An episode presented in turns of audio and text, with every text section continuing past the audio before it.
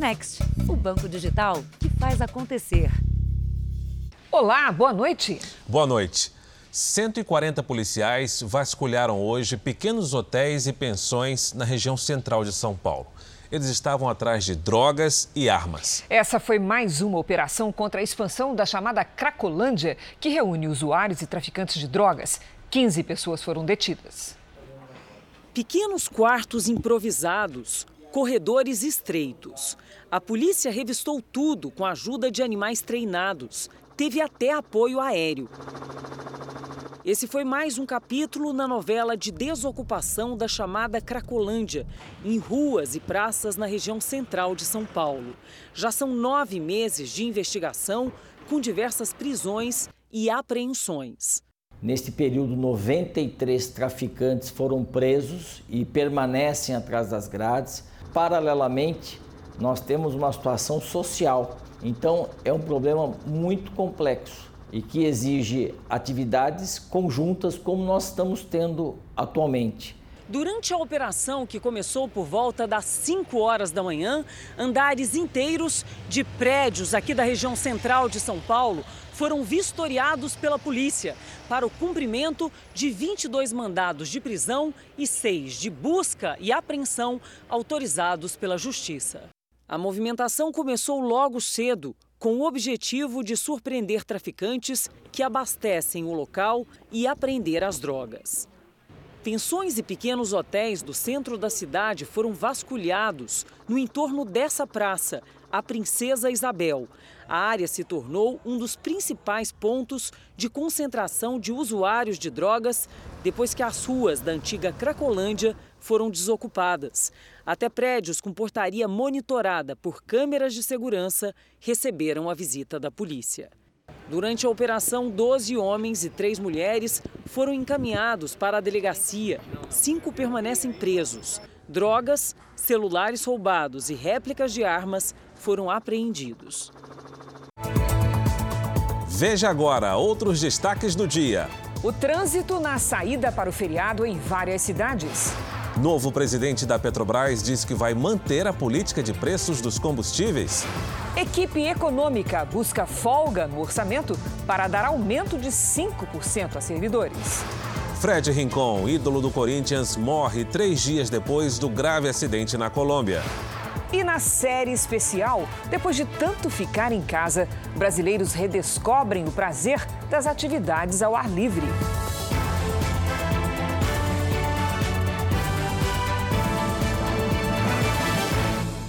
Oferecimento: Bradesco. Dinheiro na conta em três cliques pelo app.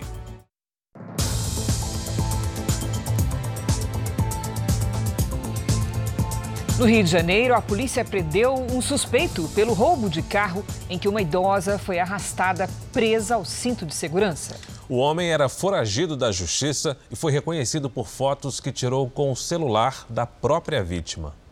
O trauma ainda persiste, mas a prisão trouxe um pouco de alívio à família. Foi muito difícil olhar para a cara dele diante do estrago que ele fez na minha família, da desgraça que aconteceu na minha família. Eu ouço a voz dele o tempo todo, 24 horas por dia. Eu vou ficar maluca com ele falando no meu ouvido. Júlio César Bernardo, de 19 anos, foi encontrado pela polícia numa comunidade da zona norte do Rio.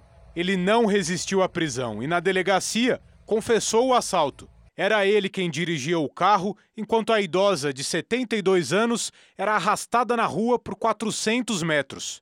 Doneci não conseguiu descer do veículo e ficou presa ao cinto de segurança. Ele relata que viu, ele se assustou porque ele percebeu a chegada de uma viatura da Polícia Militar, né?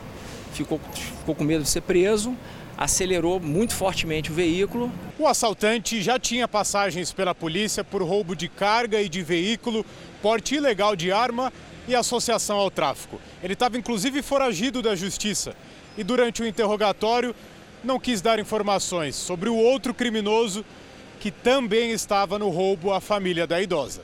Essas fotos também ajudaram os investigadores a encontrar Júlio César. Elas foram tiradas por ele com o celular da vítima que ficou no carro. Ele aparece junto com a esposa. A família reconheceu o criminoso na hora. A justiça precisa ser feita. Está sendo feita, em parte, nesse momento, porque tem um outro que precisa ser preso.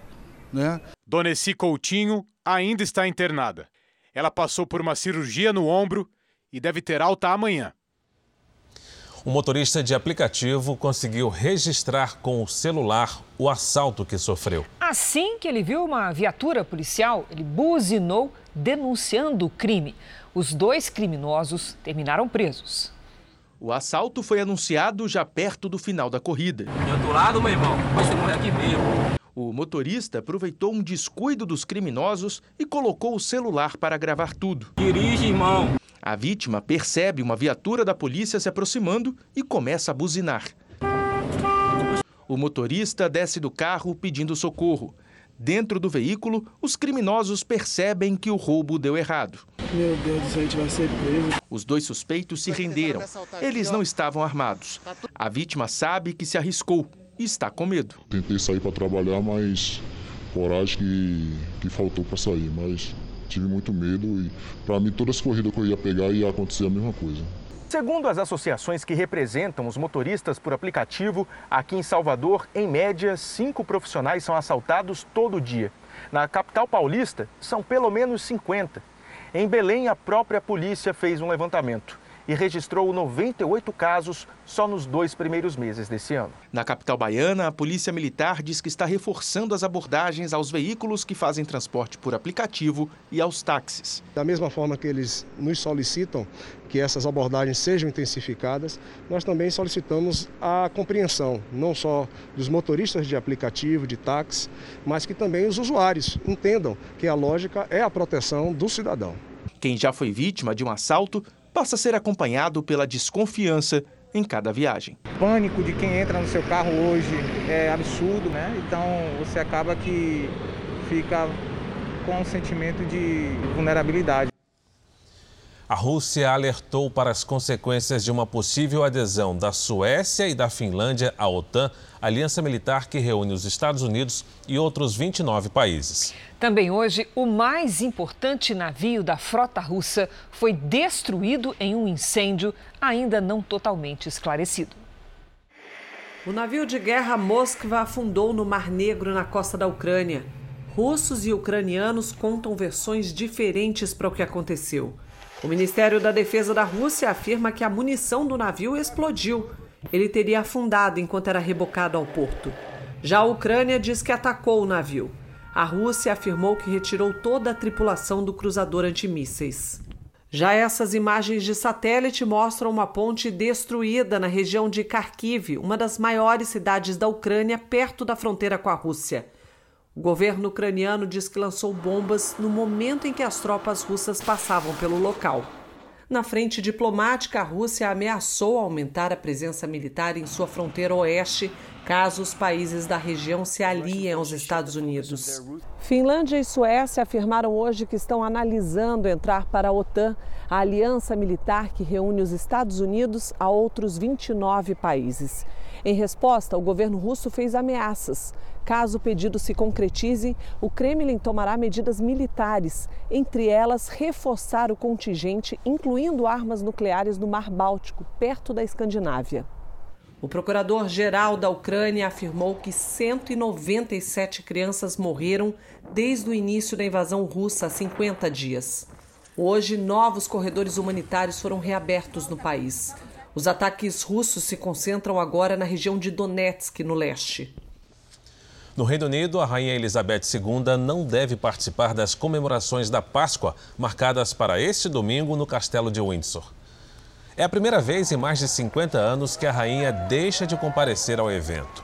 O Palácio de Buckingham não informou o motivo, mas lembrou que a rainha apresentou problemas de saúde recentemente, entre eles a infecção pelo coronavírus.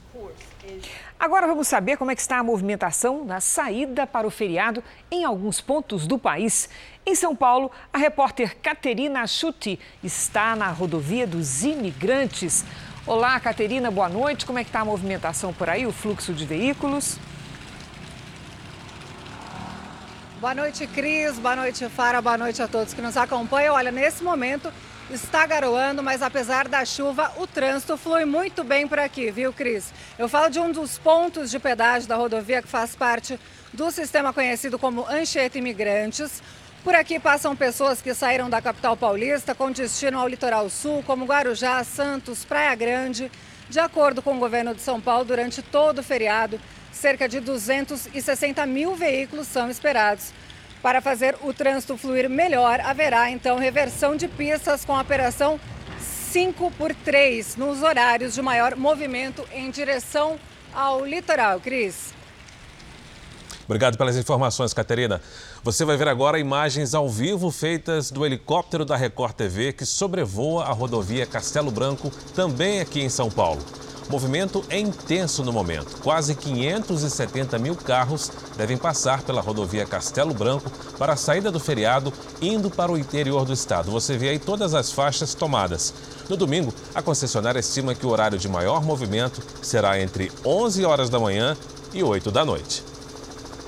Continuando o nosso giro, nós vamos agora ao Rio de Janeiro. 180 mil pessoas devem passar pela rodovia, pela rodoviária da cidade nos próximos quatro dias. Vamos até lá com o Pedro Paulo Filho, saber como é que está o movimento. Olá, Pedro Paulo, boa noite. Você também vai viajar, não, né? Eu vou aproveitar daqui a pouco, mas antes estou acompanhando um movimento intenso por aqui. Uma boa noite para você, boa noite a todos, Cris. Olha, muita gente que vai deixar a cidade nesse feriado antecipou a viagem já para essa quinta-feira. A expectativa é de que só hoje cerca de 30 mil passageiros embarquem ou desembarquem aqui na rodoviária do Rio de Janeiro as empresas disponibilizaram mais de 5.800 ônibus até o domingo de Páscoa. Isso representa cerca de 80% do movimento em relação ao mesmo período de 2019, antes da pandemia. Bom, os destinos mais procurados são as cidades turísticas do estado, como Búzios, Teresópolis e também o Vale do Café. Agora, no desembarque, quem vai chegar mais por aqui são os paulistas, os mineiros, tem pombo e também capixaba crise para. Estão todos cobertos de razão, Pedro Paulo. Aproveite a sua folga. Boa noite. Então vamos agora a Salvador, porque muita gente tende, tenta sair agora da cidade usando as balsas que fazem a travessia entre a capital e as várias ilhas turísticas. De lá de Salvador, quem tem as informações é o Henrique Terra. Olá, Henrique Terra, como é que está o tempo? Está tudo bem? Boa noite, Cris. Boa noite a todos. Tempo firme aqui na capital baiana. Para fazer a travessia de carro neste momento, a travessia pela Baía de Todos os Santos, o motorista está aguardando cerca de 4 horas na fila. Já os pedestres levam de 30 minutos a uma hora para embarcar. Mais de 100 mil pessoas devem deixar Salvador para passar o feriado da Páscoa em lugares turísticos da Bahia, como as ilhas de Itaparica, Boipeba e Morro de São Paulo. Seis balsas operam em intervalos de uma hora para atender a demanda. No total, as quatro balsas transportam 4 mil passageiros e 500 carros por viagem. Essa travessia dura cerca de 50 minutos pela Baía de Todos os Santos. Não deixa de ser também uma contemplação. Cris, Fara, é com vocês. É verdade, Henrique, fila da balsa, mas vai valer a pena, não é? Boa noite para você. E da Bahia, nós vamos lá para Minas Gerais, porque as estradas mineiras também devem ficar cheias nesse feriado. Vamos ao vivo então a Belo Horizonte conversar com a Gisele Ramos, que está na rodovia que liga Belo Horizonte à Vitória, no Espírito Santo. Olá, querida, como é que está o movimento por aí? Ei, Cris, boa noite para você e para o Fara. Olha, o mineiro que quiser ver o mar vai encontrar o trânsito bastante congestionado neste momento aqui na BR 381. Durante a viagem, os motoristas vão encontrar fiscalização em 200 pontos estratégicos. Cerca de 2 mil policiais vão trabalhar para combater a criminalidade e os acidentes neste feriadão. Aos viajantes, vale lembrar que hoje em Minas Gerais há 55 pontos de interdições nas rodovias federais que cortam o estado. Então, antes de sair de casa, confira se nada vai atrapalhar o passeio. Cris, Fara. Essa foi a Gisele lá de Belo Horizonte. Obrigada, Gisele. Veja a seguir: comoção no mundo do futebol com a morte do colombiano Fred Rincon, ídolo do Corinthians. E na série especial, depois do confinamento da pandemia, cresce a procura por programas ao ar livre.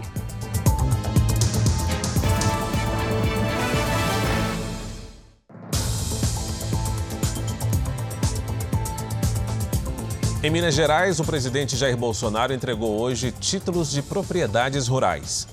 O evento marcou a abertura da ação Abril Verde e Amarelo, que pretende entregar as escrituras de 50 mil áreas rurais a famílias assentadas. No discurso, o presidente elogiou o agronegócio e a agricultura familiar. Todos os países do mundo buscam a segurança alimentar.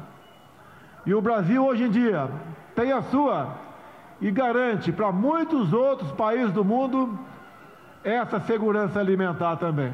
Ele disse querer voltar a Juiz de Fora, também em Minas Gerais. Bolsonaro foi vítima de uma facada quando fazia campanha à presidência na cidade em 2018. Eu quero voltar a Juiz de Fora ainda no corrente ano. Ali, aquela cidade marcou a minha vida. Ali, os médicos e professores de saúde da Santa Casa salvaram a minha vida. Outro assunto que vem dominando os bastidores do governo é o reajuste salarial dos servidores públicos federais. Fontes com quem eu conversei afirmaram que o presidente Jair Bolsonaro tem dito que pretende viabilizar o aumento de 5% a partir de julho deste ano. O anúncio deve ser feito após o Ministério da Economia conseguir uma folga orçamentária. O reajuste para todos os servidores iria custar 6 bilhões e 300 milhões de reais só este ano. Por enquanto, o governo tem 1 bilhão e 700 milhões. Ou seja, seriam necessários cortes de 4 bilhões e 600 milhões de reais de outras áreas para conceder o aumento. Nesta quinta, algumas categorias criticaram o percentual de 5%, que dizem ser insuficiente até para cobrir as perdas inflacionárias dos últimos três anos. O governo, pela lei eleitoral, não pode reajustar salários acima das perdas com a inflação no prazo de seis meses antes das eleições. Como a proposta corrige uma diferença salarial, em relação à inflação, a concessão do benefício não esbarraria na lei eleitoral. José Mauro Ferreira Coelho é o novo presidente da Petrobras. Ele tomou posse hoje e saiu em defesa da política de preços da estatal para os combustíveis. Depois da assinatura do termo de posse, o novo presidente recebeu o crachá da estatal. Formado em engenharia e pós-graduado em química industrial, José Mauro tem carreira no setor elétrico o executivo foi indicado pelo governo para substituir o general Joaquim Silva Luna, demitido em março pelo presidente Jair Bolsonaro, por insatisfação com a alta nos preços dos combustíveis. Durante a cerimônia, o ministro de Minas e Energia lembrou dos desafios que o novo presidente da Petrobras terá pela frente. José Mauro Coelho assume a empresa com a economia internacional ainda em recuperação por causa da pandemia e o mundo sentindo os efeitos do conflito no leste europeu situações que provocam uma disparada no preço do petróleo. José Mauro Coelho cumpre mandato de um ano. Ele agradeceu a confiança depositada pelo governo e elogiou o modelo de gestão adotado pela empresa desde 2017, que reduziu dívidas e ampliou os investimentos. Essa potência energética é o sétimo maior produtor de petróleo do mundo e temos a expectativa de atingir a quinta posição até 2030, com uma produção de 5,2 milhões de barris por dia. E, obviamente, a Petrobras terá uma participação importantíssima nessa produção. O novo presidente também se comprometeu com a política de preços da estatal, que ajusta o valor dos combustíveis conforme o mercado internacional. A prática de preços de mercado é condição necessária para a criação de um ambiente de negócios competitivo para a atração de investimentos, para a atração de novos agentes econômicos no setor, para a expansão da infraestrutura do país e a garantia do abastecimento. Veja a seguir. Receita Federal apreende 60 toneladas de brinquedos falsificados no Porto de Santos. E na série especial, depois de um longo período dentro de casa, cariocas e turistas voltam a aproveitar os passeios na cidade maravilhosa.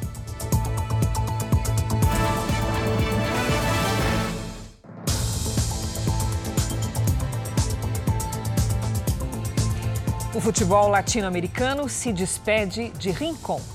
O atleta que morreu nessa madrugada foi ídolo na Colômbia. E fez história também no Brasil, principalmente no Corinthians. O médico colombiano embarga a voz ao anunciar o desfecho.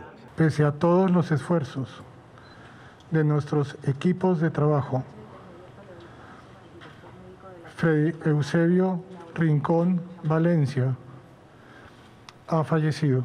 Ao longo de toda a semana, colombianos e brasileiros acompanharam a luta de Rincon pela vida. O ex-jogador morreu aos 55 anos devido ao traumatismo craniano sofrido em um acidente de carro na madrugada de segunda-feira, em Cali, na Colômbia. O veículo em que ele estava colidiu com um ônibus. A morte foi confirmada nesta madrugada.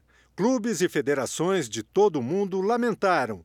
A seleção colombiana disse: Você se foi de nossas vidas, mas viverá eternamente em nossos corações. Nos lembraremos de você com carinho, admiração e respeito.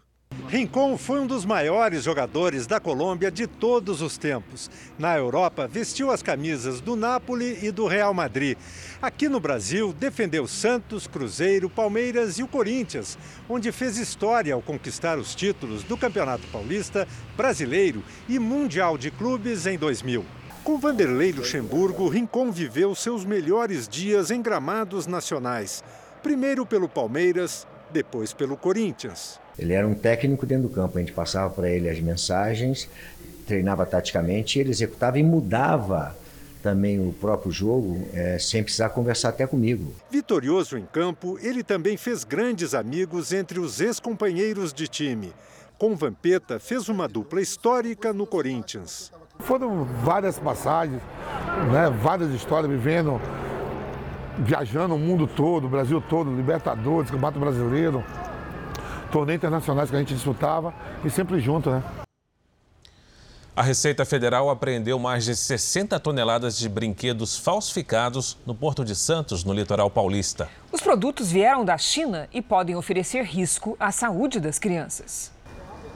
A mercadoria, avaliada em 15 milhões de reais, estava em três contêineres.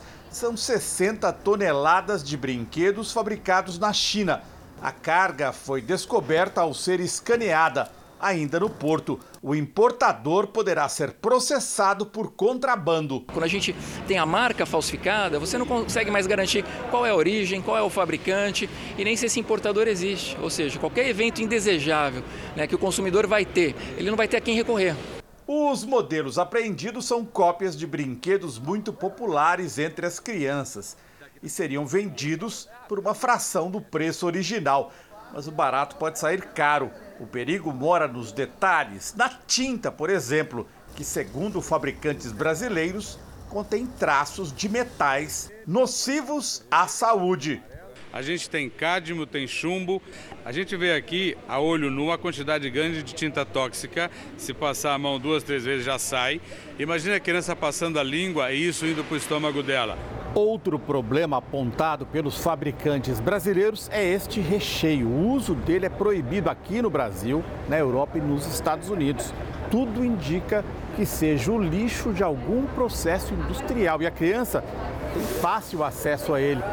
Os brinquedos fabricados no Brasil são garantidos por normas de segurança e qualidade, atestadas por um selo. Para os fabricantes nacionais, a falsificação expõe bem mais que concorrência desleal. 15% do mercado brasileiro ainda é abastecido por esta gente que não respeita a, o regulamento brasileiro. Basta olhar, procura o selo do Imeto. Se não tem, não compra, porque com certeza vai contaminar seu neto, seu filho ou o presente que você vai dar. Na Serra de Águas da Prata, no interior de São Paulo, um acidente entre um caminhão e um ônibus deixou um morto e vários feridos. De acordo com as informações da concessionária que administra o trecho da rodovia, o caminhão caiu na ribanceira e explodiu depois de bater de frente com o ônibus na manhã de quinta-feira. Até o momento, são 25 feridos. O motorista do caminhão morreu. O do ônibus foi levado ao hospital em estado grave. Um homem morreu e outros três foram presos numa operação contra uma quadrilha de roubo de carga na rodovia Regis Bittencourt, em São Paulo. 80 homens do Grupo de Combate ao Crime Organizado de Santos, da Polícia Rodoviária Federal e da Polícia Civil de São Paulo cumpriram mandados de busca e apreensão em cinco municípios do interior paulista. O grupo criminoso é suspeito de ter realizado mais de 30 roubos na rodovia Regis Bittencourt só no primeiro trimestre deste ano. Segundo a polícia, um dos suspeitos fez disparos contra os agentes no município de Miracatu. Os agentes revidaram. Ele foi socorrido, mas morreu horas depois. A dona de um pombo de estimação que fugiu ganhou destaque depois de oferecer uma recompensa pela ave. O animal é cego e precisa de cuidados. Os cartazes com a recompensa foram espalhados pelas principais avenidas do centro de Belo Horizonte. 500 reais. Esse é o valor oferecido por alguma pista que leve a ave de estimação desta maquiadora. Um pombo que é cego e precisa de cuidados especiais. Ele desapareceu na semana passada. Fui para o interior ver minha família, deixei ele na casa da minha amiga. Ele com a outra, a outra pomba que faz casal com ele. E aí ela deixou a porta aberta. Quando ela chegou, acho que ela saiu de perto. Quando ela chegou, ele já não estava lá mais. Apesar da recompensa, até agora nenhum sinal do pombo fujão. A procura começou aqui por esta praça, onde a ave vivia antes. Mas nada. Incansável, a maquiadora agora decidiu vasculhar também parques e matas ao redor. A estratégia inclui chamar o sumido pelo apelido. Lelex. Lelex. Vídeos nas redes sociais mostram que a ave é cercada de carinho. Show. Naném. E a torcida é para que o pombo volte logo para casa e acabe com a aflição da maquiadora. Ele deve ter caído em algum quintal, em algum jardim, em alguma garagem de alguém e tá lá perdido, sem saber o que, que ele faz. A polícia resgatou mais de 130 cachorros de raça em um canil clandestino em Limeira, no interior de São Paulo. Um casal, dono do estabelecimento, foi preso. A maioria dos cães resgatados é da raça Spitz alemão. Cada um costuma ser vendido por mais de 3 mil reais. A polícia ainda resgatou três cães de outras raças e quatro gatos. Na chácara onde eles foram localizados, os policiais ainda apreenderam 33 mil reais. Os animais estavam em situação de maus tratos, sem comida e aglomerados em um local sem condições sanitárias. Os vizinhos fizeram a denúncia. Os cachorros e gatos foram destinados a organizações não governamentais. Eles vão passar por cuidados médicos e depois serão encaminhados para a adoção. Surge uma nova pista do monomotor com três brasileiros que está desaparecido na Argentina desde a semana passada. As informações ao vivo de Florianópolis com o repórter André Rode. Boa noite, André. Boa noite, Fara, Cris. A Defesa Civil de Chubut, na Argentina, confirmou hoje que o último sinal emitido pelo celular de um dos ocupantes do avião foi sobre o mar. A informação foi passada aos argentinos pela Polícia Civil de Santa Catarina, que rastreou o telefone. As buscas foram então redirecionadas para essa região que fica a dois quilômetros da costa. Estavam a bordo o dono da aeronave, o empresário catarinense Antônio Carlos Ramos, o advogado Mário Pinho e o médico Giancarlo Nercolini. O avião sumiu dos radares no último dia 6. Cris Fara. Obrigado pelas informações, André. A Bolsa de Valores de São Paulo fechou o primeiro trimestre de 2022 no topo dos melhores investimentos, com valorização de 13%. Mas quem acha que o mercado de ações é uma forma de ganhar dinheiro fácil, precisa tomar muito cuidado, né, Cris? A maioria das pessoas sem experiência que investiram nas operações de compra e venda em um único dia teve prejuízo. Foi em 2014 que o Daniel se encantou com o mercado financeiro e começou a investir na bolsa de valores. A modalidade escolhida foi o day trade, expressão em inglês para operações de compra e venda de ações que acontecem em um só dia. O investidor tenta aproveitar as oscilações dos preços. Se conseguir comprar quando as ações estiverem mais baratas e vender quando estiverem mais caras, o lucro chega rápido, no mesmo dia. Mas o Daniel logo percebeu que, como negociador inexperiente, não teria vida fácil. Eu comecei por conta própria mesmo, colocava o dinheiro lá na corretora e ia tentando ver qual a maneira correta de ter lucro. Porém, nesses quatro anos, eu acumulei o prejuízo de 27 mil reais. O Daniel não é uma exceção. É o que mostra uma pesquisa da Fundação Getúlio Vargas feita entre 2012 e 2018 com 20 mil investidores. Segundo esse levantamento, 91% dos que optaram por esse tipo de investimento fecharam o período com prejuízo. Os que tiveram lucro diário de mais de 300 reais não chegaram a 1%. Os números mostram como é desigual a competição entre os pequenos investidores e os profissionais do mercado. E você sabe quais são os cinco erros que fazem os iniciantes perderem dinheiro na bolsa? Então acesse o QR Code na tela e veja só o que nós preparamos para vocês. Na maioria das vezes, pessoas como o Daniel trabalham em casa, com computadores limitados. As grandes corretoras têm máquinas instaladas na bolsa de valores. Qualquer movimento é percebido com muita velocidade. É uma briga onde você tem que ser mais rápido que o outro para entender se é hora de comprar ou de vender. E esse outro é um cara muito equipado. Então, para quem não é tão equipado assim, é uma coisa muito difícil. Hoje, qualquer pessoa que tenha conta numa corretora pode comprar e vender ações no mesmo dia. O acesso pode ser remoto, dá para aplicar até pelo celular. Não é preciso uma formação específica para isso, mas é recomendável saber como funciona o mercado financeiro. E também existe uma outra maneira de investir na bolsa, que é comprar os papéis de empresas sólidas e manter a aplicação por longo prazo. Quanto mais pessoas têm acesso à bolsa de valores, mais pessoas investem na economia, aquilo torna a economia do país forte. Então, a parte do futuro aqui para o Brasil, eu acredito é que mais pessoas vão ter esse acesso à bolsa, mais pessoas vão investir nas empresas brasileiras e, naturalmente, a gente vai ter uma economia mais forte também. O governo federal prevê um salário mínimo de R$ 1.294 em 2023. O repórter Yuri Ascar tem outros detalhes e conta pra gente de onde veio essa previsão, Yuri. Boa noite para você. Boa noite, Fara. Boa noite a todos. A estimativa está na Lei de Diretrizes Orçamentárias, encaminhada há pouco pelo governo para o Congresso Nacional. O salário mínimo deverá ser corrigido somente pela inflação, ou seja, sem ganho real. Vão ser mais 82 reais a partir de janeiro do ano que vem. A LDO estabelece também as metas e as prioridades do orçamento para o próximo ano.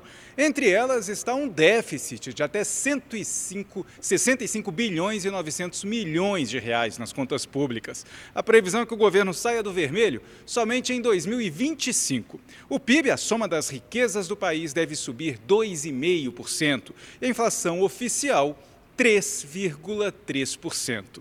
Cris, Fara. Obrigado, Yuri. O Gabinete de Segurança Institucional da Presidência da República divulgou um relatório em que lista as visitas dos pastores Arilton Moura e Gilmar dos Santos ao Palácio do Planalto. Os dois são investigados por supostos pedidos de propina a prefeitos para a liberação de recursos do Ministério da Educação. Foram 35 visitas. Arilton e Gilmar participaram de audiências no próprio GSI na Casa Civil, na Secretaria de Governo, na Secretaria-Geral da Presidência da República e no gabinete do vice-presidente.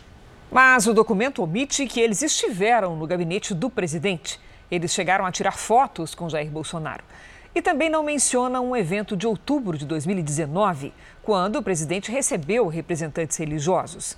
Os pastores Arilton e Gilmar participaram do evento. O Jornal da Record faz uma pausa de 30 segundos. E na volta, bilhete em garrafa ajuda a encontrar pesquisadores de barco que naufragou no Pará. O prazo para regularizar o título de eleitor termina no início de maio.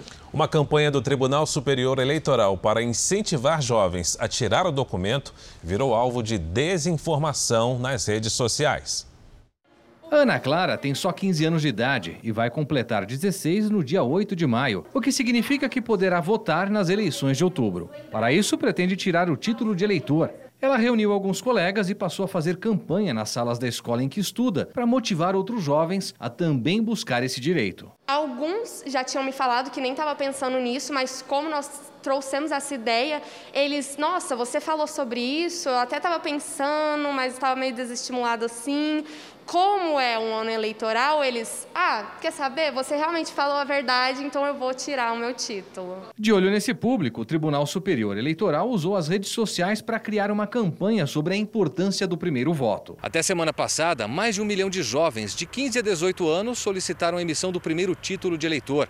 Somente em março, mais de 445 mil procuraram a Justiça Eleitoral, um salto de 45% em relação a fevereiro. O comparecimento às urnas antes dos 18 anos anos não é obrigatório, assim como acima de 70 anos. Os eleitores idosos chegaram a ser vítimas de desinformação na internet. Mensagens diziam que títulos de idosos estavam sendo cancelados pela Justiça Eleitoral, o que não é verdade. O juiz auxiliar da Corregedoria do TSE explica que títulos até podem ser cancelados em casos de irregularidades, mas é possível regularizar a situação até 4 de maio. São cancelados porque pessoas deixam de votar três eleições consecutivas e não justificam o voto, são cancelados por problema na identificação é, do eleitor, é, confusão quanto à indicação. De 2018 até 2020, foram cancelados quase 4 milhões e meio de títulos de eleitores brasileiros. Os principais motivos foram ausências às urnas nas últimas três eleições e falecimento. O União Brasil confirmou o nome do deputado Luciano Bivar como pré-candidato à presidência da República. A decisão é provisória, precisa ser confirmada em convenção partidária entre 20 de julho e 5 de agosto.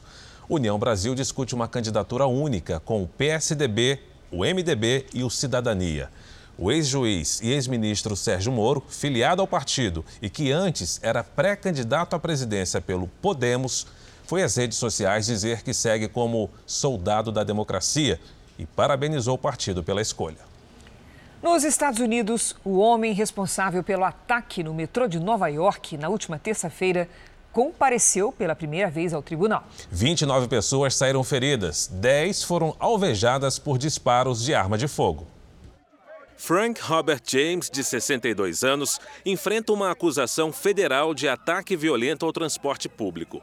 Ele vai ficar preso sem direito à fiança enquanto aguarda o julgamento. A defesa quer que ele passe por uma avaliação psiquiátrica. Segundo a promotoria, o ataque foi premeditado. Documentos mostram que ele tinha armas e munição guardadas num depósito na Filadélfia. Frank James revelou onde estava numa ligação para a polícia no dia seguinte ao crime. Ele já foi preso outras 12 vezes e, se for condenado, pode pegar prisão perpétua. O Reino Unido firmou um acordo milionário com Ruanda para enviar imigrantes ilegais ao país africano. O acordo prevê que Ruanda receba do Reino Unido o equivalente a 737 milhões de reais para a integração dos imigrantes.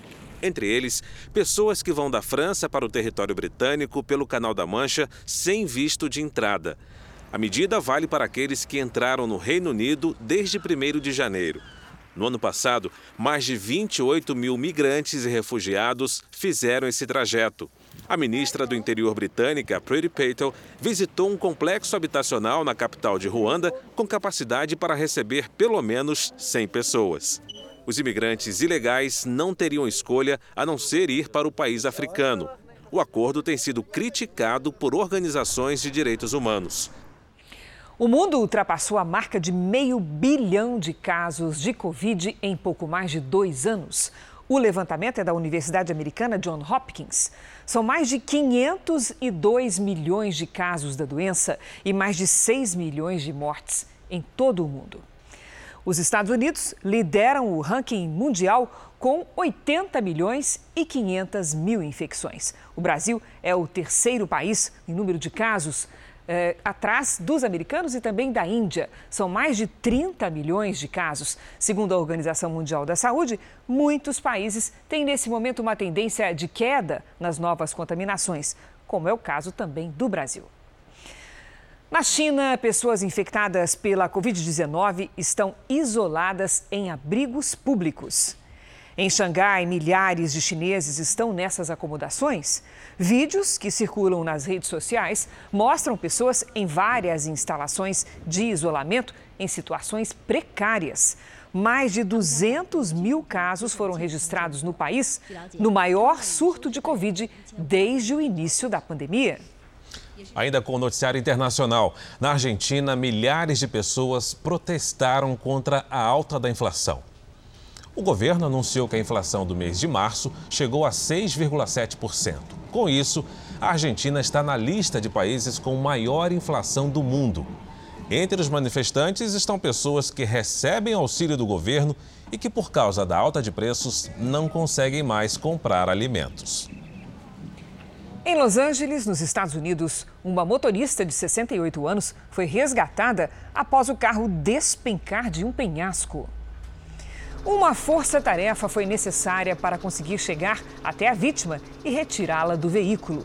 A motorista dirigia por uma rodovia quando o carro saiu da pista e caiu de uma altura de mais de 300 metros. Os detalhes do acidente não foram divulgados. A mulher foi içada por um helicóptero e levada para o hospital. De volta ao Brasil, no Pará, seis pessoas foram resgatadas depois de passar 17 dias numa ilha. O barco em que estavam naufragou. O grupo foi salvo graças a uma mensagem colocada numa garrafa e amarrada a uma boia. Ei, amor, eu, eu tô vivo. Não, mãe. Eu, nós vamos para o hospital agora que eu estou meio debilitado. Já já eu retorno para a senhora, tá bom? Foram 17 dias de incerteza. Equipes da Marinha conseguiram encontrar os seis tripulantes do barco Bom Jesus depois que um pescador achou este bilhete dentro de uma garrafa que estava amarrada a uma boia. Eu tive a ideia e o outro meu amigo teve a ideia de escrever o bilhete e ser achados. Na mensagem, o pedido de socorro com a data, localização e telefone de parentes dos tripulantes. No dia 27 de março, a embarcação partiu de Chaves, na ilha do Marajó, com destino a Santarém, no oeste do Pará. A viagem deveria durar dois dias, mas o barco desapareceu durante uma tempestade. A gente não enxerga nada, só chuva. Um helicóptero da Marinha resgatou os homens a 18 quilômetros da costa paraense. Segundo os tripulantes, a embarcação estava sem carga e sem passageiros. Viajava vazia porque fazia uma pesquisa sobre uma nova linha de navegação. A Capitania dos Portos vai investigar para descobrir o que provocou o naufrágio. O inquérito deve ser finalizado em 30 dias. Os tripulantes passaram por exames e foram liberados para finalmente voltar para casa.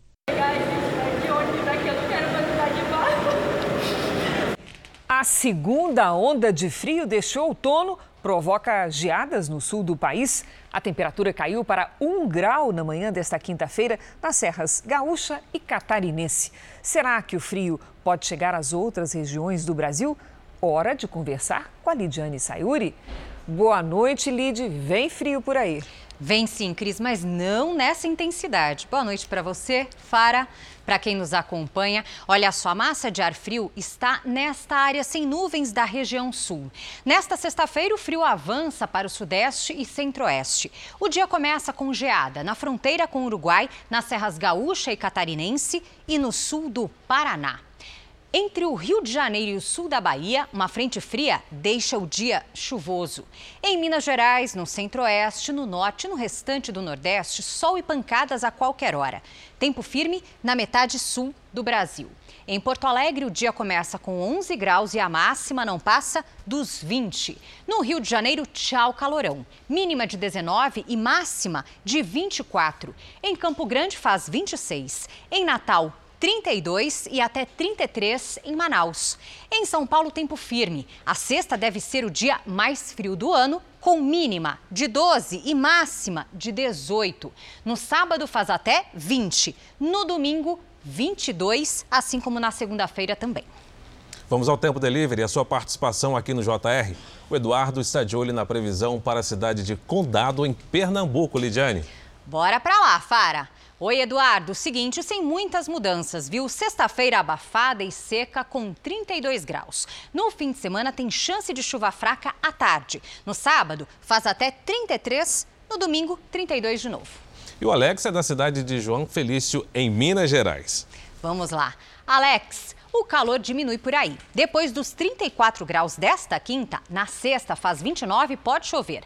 Já no fim de semana o tempo fica firme, máximas de 28 e de 29 graus. Participe também do Tempo Delivery pelas redes sociais. Mande a sua mensagem com a hashtag você no JR.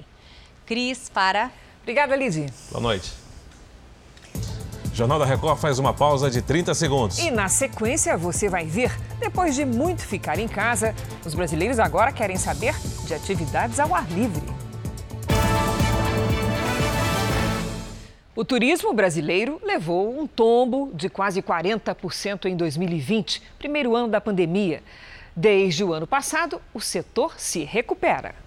Pelas ruas do Rio de Janeiro, voltou a ser comum ouvir gente falando outras línguas. Mas, depois de dois anos, os próprios cariocas estão redescobrindo a cidade mais famosa do Brasil.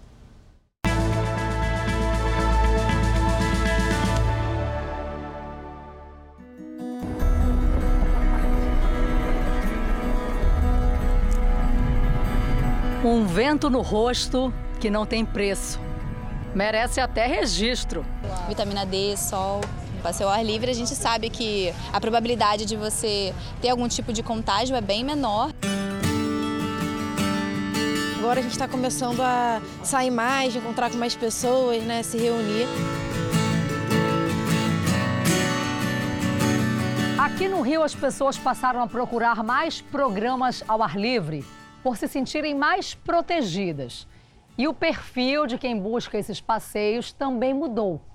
A pandemia fez o morador da cidade buscar opções de lazer que antes eram procuradas apenas por turistas. Só nessa empresa que faz passeios de barco pela Baía de Guanabara, a procura nos três primeiros meses desse ano foi maior do que durante todo o ano de 2019, antes do coronavírus. E 80% das pessoas que buscaram essa opção são moradores do estado do Rio. O Lucas e a Gabriela vieram pela primeira vez fazer um passeio praticamente no quintal de casa. E como é que está sendo turistar na tua própria cidade? Ah, está sendo totalmente diferente, né? Você conhecer a sua própria cidade é algo sensacional, até para você mostrar para outras pessoas para poderem vir para cá também. O dono da embarcação ainda está pagando o empréstimo que precisou fazer nos meses em que ficou parado, mas já comemora esse novo turista e essa nova modalidade de turismo que vieram para ficar. Realmente o turismo de natureza, o entretenimento ao ar livre passou a ser uma boa opção, porque antes todo mundo comemorava em casas de festas, restaurantes, né, espaços confinados, fechados. A embarcação ela te oferece a oportunidade de você estar comemorando com seus amigos, desfrutando da natureza. E no Rio de Janeiro, o que não falta é natureza. A procura por passeios guiados na Floresta da Tijuca triplicou do fim do ano passado para os meses de janeiro a março deste ano. E a boa notícia é que os estrangeiros voltaram. Os mexicanos Patrícia e Caíme escolheram o Rio como o primeiro destino depois de dois anos de pandemia. Primeira vez. Durante a trilha, as frutas pareciam ter caído especialmente para receber os visitantes depois de tanto tempo. Bueno. Mm -hmm. Muy rico. Menos dulce que o mango, sí. pero igual. Este outro casal veio de Israel. Adiaram o casamento duas vezes por conta da pandemia. Agora escolheram o Rio de Janeiro para passar a lua de mel. Pensei. Como você pode ver, é um lugar incrível, clima tropical e maravilhoso para vir a dois, diz Mike. To enjoy together. E com o turismo de volta, uma coisa puxa a outra. Os restaurantes começam a superar a fase difícil. No início, as pessoas, algumas pessoas chegavam, o restaurante estava cheio, aí elas ou esperavam ou pediam uma mesa mais isolada. Agora elas já passam mais tempo, bebem mais, já ficam mais à vontade. O casal que mora na Suíça tirou uns dias para fugir do frio e degustar com prazer o almoço em frente à praia de Copacabana. Para nós foi muito chato, hein? Não podemos sair, só pedir por telefone e ir a buscar ou mandar a buscar a comida. E se tem gente na cidade, os hotéis também têm motivos para sorrir. Nessa rede, os três primeiros meses de 2022 superaram o ano inteiro de 2021. A gente vem é, observando essa retomada do turismo e, especialmente agora em 2022, a gente pode dizer que retomou os patamares lá de 2019, antes da pandemia, né? Então, estamos muito bem. O Sérgio veio da Argentina passar oito dias no Rio.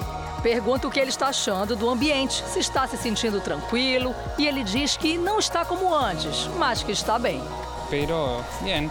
Uma nova normalidade que a Heloísa já nasceu conhecendo.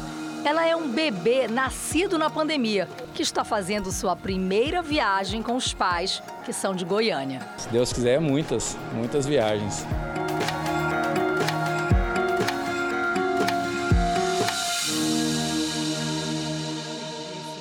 Hein? Lindo Rio de Janeiro.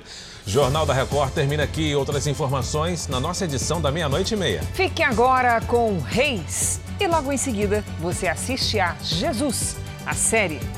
A gente se vê amanhã. Até lá. Excelente noite para você e até amanhã.